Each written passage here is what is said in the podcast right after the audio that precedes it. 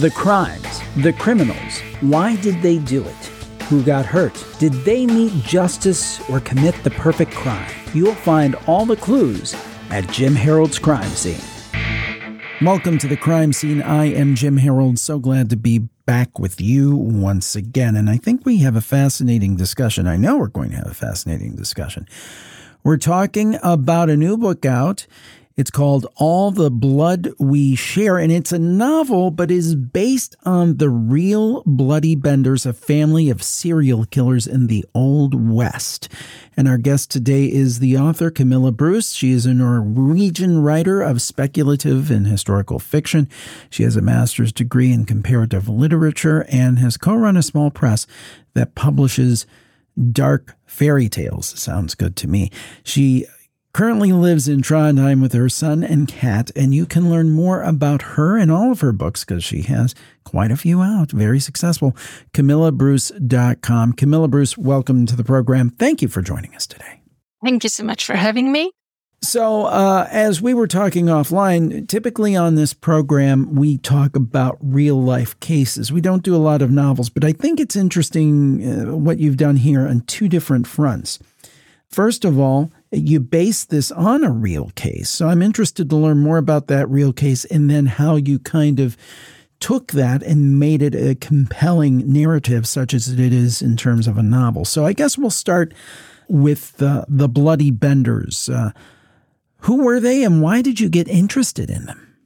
Well, the Bloody Benders, they were a family uh, who lived in Kansas in the 1870s, early 1870s and there was um, sort of a, a, couple of older people, uh, Ma and Pa Bender, and uh, uh, two younger people, John and Kate.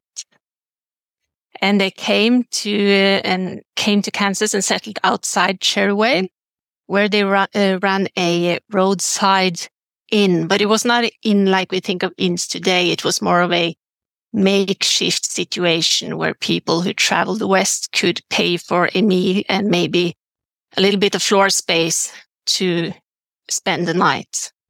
And uh, they were known to be a little bit strange, except for Kate. None of them spoke much English. They were of German descent. And uh, uh, John, the son in the family, he was known to be a little weird he was laughing inappropriately and came into a lot of uh, situation with the locals. While Kate was the one who spoke English and she was uh, very outgoing and was trying to make a name for herself as a psychic because this was all the rage at the time with the spiritualism being what it was then after the Civil War.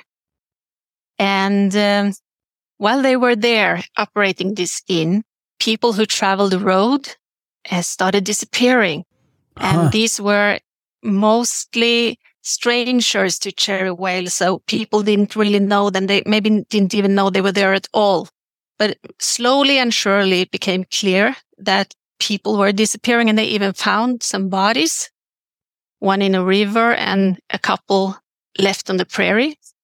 And uh, there were meetings and talk, but nothing much was done about it before a doctor disappeared because, you know, he had standing and people knew where he was. And um, he also had a brother who was a colonel. So that was very unfortunate for the Benders because he started a big hunt for his brother, trying to figure out where he had gotten lost. Then there was another town meeting where they decided that all the farms in the area uh, were to be searched. And uh, suddenly the benders disappeared. They were just gone one day.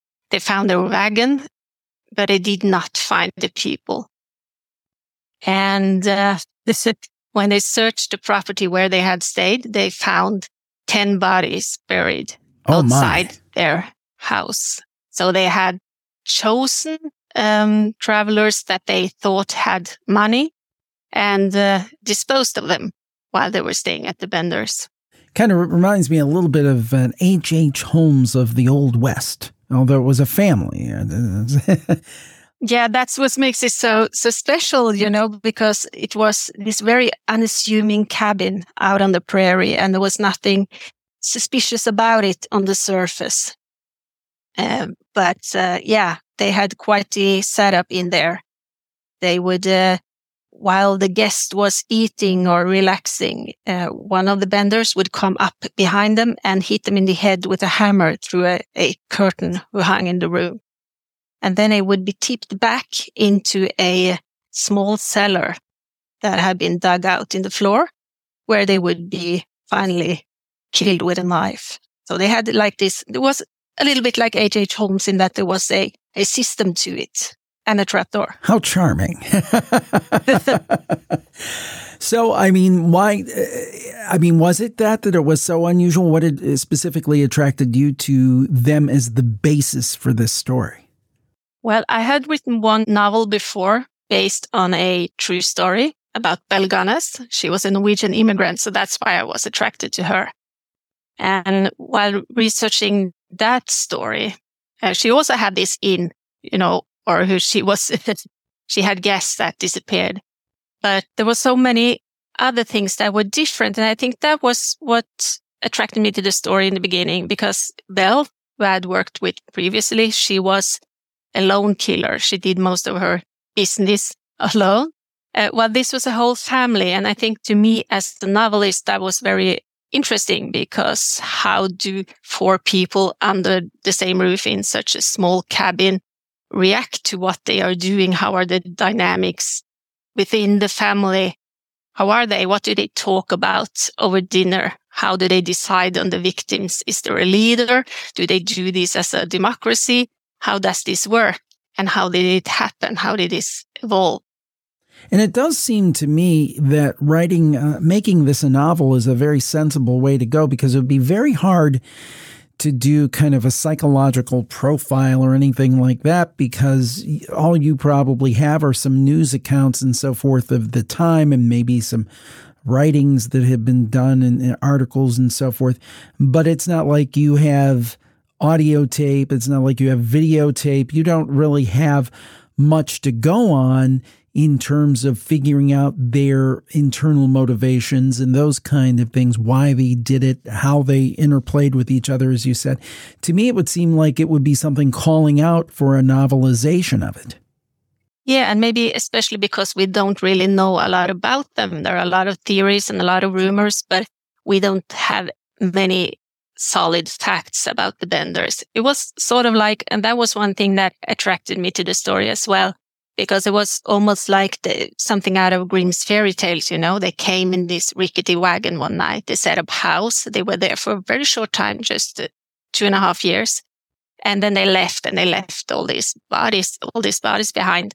So to me, it was like they had this mystery and I wanted to try to make my own version of who they really were, especially since we don't really know much. We don't really know that Ma and Pa Bender was the parents of the younger Benders. We don't know if the younger Benders were married to each other or if they were step siblings or even whole siblings. So there's a lot of questions and we don't know where they came from or as it turned out, where they went. There was a huge manhunt for them after their crimes came for a day, but I never found them. So it's, there's a lot of questions and, you know, I was attracted to the mystery of it and all those white spaces in their story.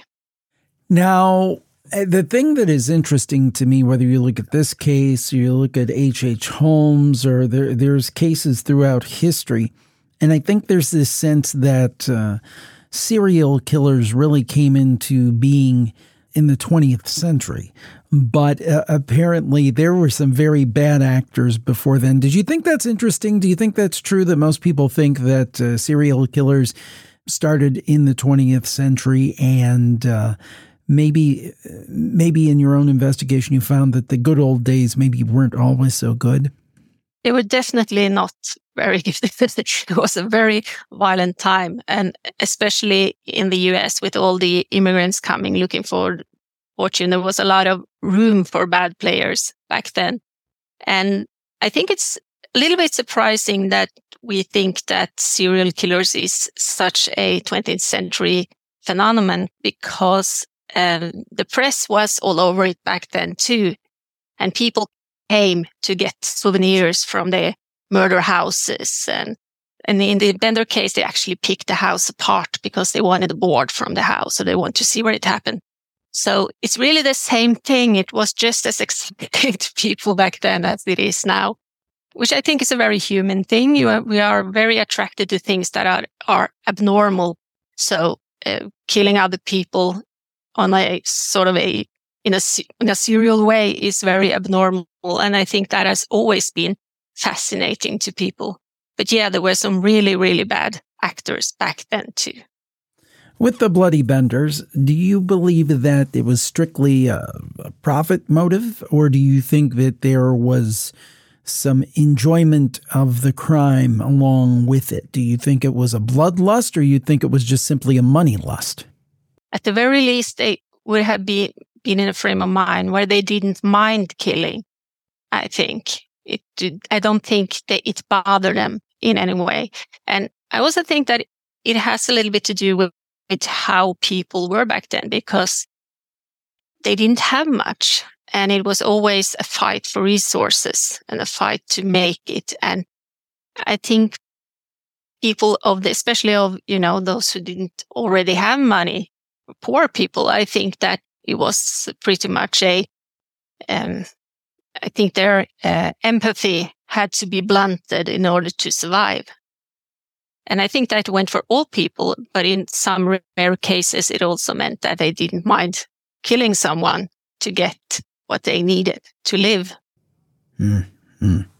I can understand it being kind of a dog eat dog world, but murder is kind of where I would, I think, I hope I would have drawn the line. That uh, that really is, um, you know, disturbing. But I, I mean, when you put it in that context, you obviously may not agree with it, but I guess you can understand it a little bit more. Still, just horrible things because there's so many people that lived back then and survived and weren't going around killing people. But uh, yeah. uh, and the Old West. What did you learn about the Old West? I mean, we all, uh, whether it's in the states or internationally, because uh, the Western, maybe not as much these days, but traditionally was so popular. Whether you know, books, movies, television, whatever it might be. What did you learn about the Old West that maybe surprised you or was outside of those stereotypes uh, in doing the research for this book? Yeah, I came over this amazing resource. It's a book called uh, Pioneer Women Voices from the Kansas Frontier. And uh, that was actually firsthand accounts from women who had lived on the Kansas prairie in the 19th century and it was collected by a woman who meant to to make a collection of it and then it was left in an attic for years before it was finally published by her granddaughter and uh, I really found it fascinating to go in and see how the day to day life was and how hard it was, uh, especially for uh, when you think about Kansas and the prairie, you know, they didn't have a lot of trees. So some people lived in in houses they had dug out in the dirt. So they lived in, in uh, caves, basically, with a roof. And they had problems with snakes falling down from the roof and through the ceiling, you know? And that was really fascinating to me that it was so bad that people lived under such horrible conditions because when you think of the West, you always imagine this log cabin with the wide porch and everything. But some people really had it pretty bad. And also with the violence uh, thing, um, there was one story I read in that book that really stuck with me. And that was how they hung uh, horse thieves. And the kids, when they were going to school, they would sort of go up to the corpse and, and push it a little to, to make it swing back and forth. So that was like their entertainment and maybe they oh. dared each other to do it. So, so death was there all the time in a way that I hadn't actually understood before it was a very violent time. It's interesting because, you know, in our society, in Western society of the current day, we've kind of sanitized death. And then I can, I, I can't speak to Europe as well, but I can speak to the United States. It's kind of like you tend not to see dead people the only time you really ever, unless you have a close loved one who is passed and they're in a hospital or hospice or something and you're there bedside. Other than that, you typically don't see dead people. They're not a part of life as they were back in the day. You know, back in the day, uh, people used to be, quote, laid out in their homes, not funeral parlors. And uh, even more so now, with not saying anything negative against it, but with cremation, somebody can live and die and um, their family won't ever see the dead body. They'll see an urn and a picture. So, I mean, we've really. Um, kind of sanitized things where you know, they whisk the body away right away, they cover the body. So, you know, uh, somebody could ostensibly go years without seeing a dead body. Uh, not that we want dead bodies floating around all over, but it's really kind of a, a change from what these people experienced because uh, death was up front, it was up close and personal, wasn't it? Yeah, and with the high child mortality rate as well, there was always, you know, a sister or a brother or a child who died and you had to usually wash the body yourself and, and take care of it and lay it out at home. And uh, yeah, it's the same way in Europe. We don't even have open caskets. So we don't see dead bodies unless it's a very close family member. But back then it would be more of a everyday thing and maybe not as mysterious to them as it is to us. I think maybe to depending on the circumstances, but if you see a lot of dead bodies in your life, I think that you you stop maybe thinking of them as as uh, people, maybe in the same way that we do. They are more like uh, objects, I think, if you're exposed to a lot of them. So I think that could also explain some of the, the benders' callousness in that they killed their, their guests. Wow, wow. When you think about death uh, back in the day with the advent of photography in the States, it was a big thing for death photography. And they would dress the corpse up and take a formal photo of them. Photographer would come. People didn't have cameras, obviously, in the very early days. Poor people, and they weren't mass produced necessarily. So um, the photographer would come and take a photo of the corpse, and many times it would be the only photograph they would have of the person. And uh, it's just really dramatic when you, you see those. Well, we are talking with Camilla Bruce. We're talking about her new novel, All the Blood We Share, a novel of the Bloody Benders of Kansas. And we'll be back right after this. Thanks for listening to Jim Harold's Crime Scene. We're so glad to be back. Please make sure to follow the show in the podcast app of your choice so you never miss an episode. Also, please share the show with your friends who are fascinated by true crime the way we are. Maybe even text them a link to this episode. Finally, be sure to rate and review the show in your favorite podcast app. Thanks for your help and for listening. Be careful out there, and now back to Jim Harold's Crime Scene. We're back on the crime scene. Our guest is Camilla Bruce. The book is All the Blood We Share, a novel of the Bloody Benders of Kansas. And we're so glad to have her with us today. And in the first segment, we talked a lot about the historic background of the Bloody Benders, who they were, what they did, and possibly why they did it. So, Camilla, you've got this uh, very kind of rich, terrifying history how do you go about turning that into a novel with kind of living, breathing characters? Well, I think there are different ways of doing this. A lot of authors will choose to sort of approach the story from a different angle than I do with the writing about uh, some fictional characters that comes into contact with the murderers in this case. But I'm more of like, I like to go straight ahead, right in and just uh, look at the main characters themselves. So for me, it was like first look at them and what we do we know? Uh, what do we maybe know? Because there was a lot of rumors after the Benders. And uh, then decide who I thought they were and how they w- were operating in relations to e- each other. And then I had to take these new characters I had made and fit them in a pattern that corresponded with the actual fact when did people die? When did they vanish? When did the manhunt start? So that my characters could follow that line of facts. And the most interesting thing to me was, of course, uh, the building of the characters, because as I said, we know uh, very little about them and there are no pictures. So I just had to, uh, it was like a scavenging hunt really to go out and find different facts or what I chose to use. This was actually much easier with my first novel because we didn't know a lot about that serial killer, but the Benders are more, uh, far more mysterious. But to me, that was actually a fun challenge to try to find facts and then to piece them together. Yeah, that's interesting.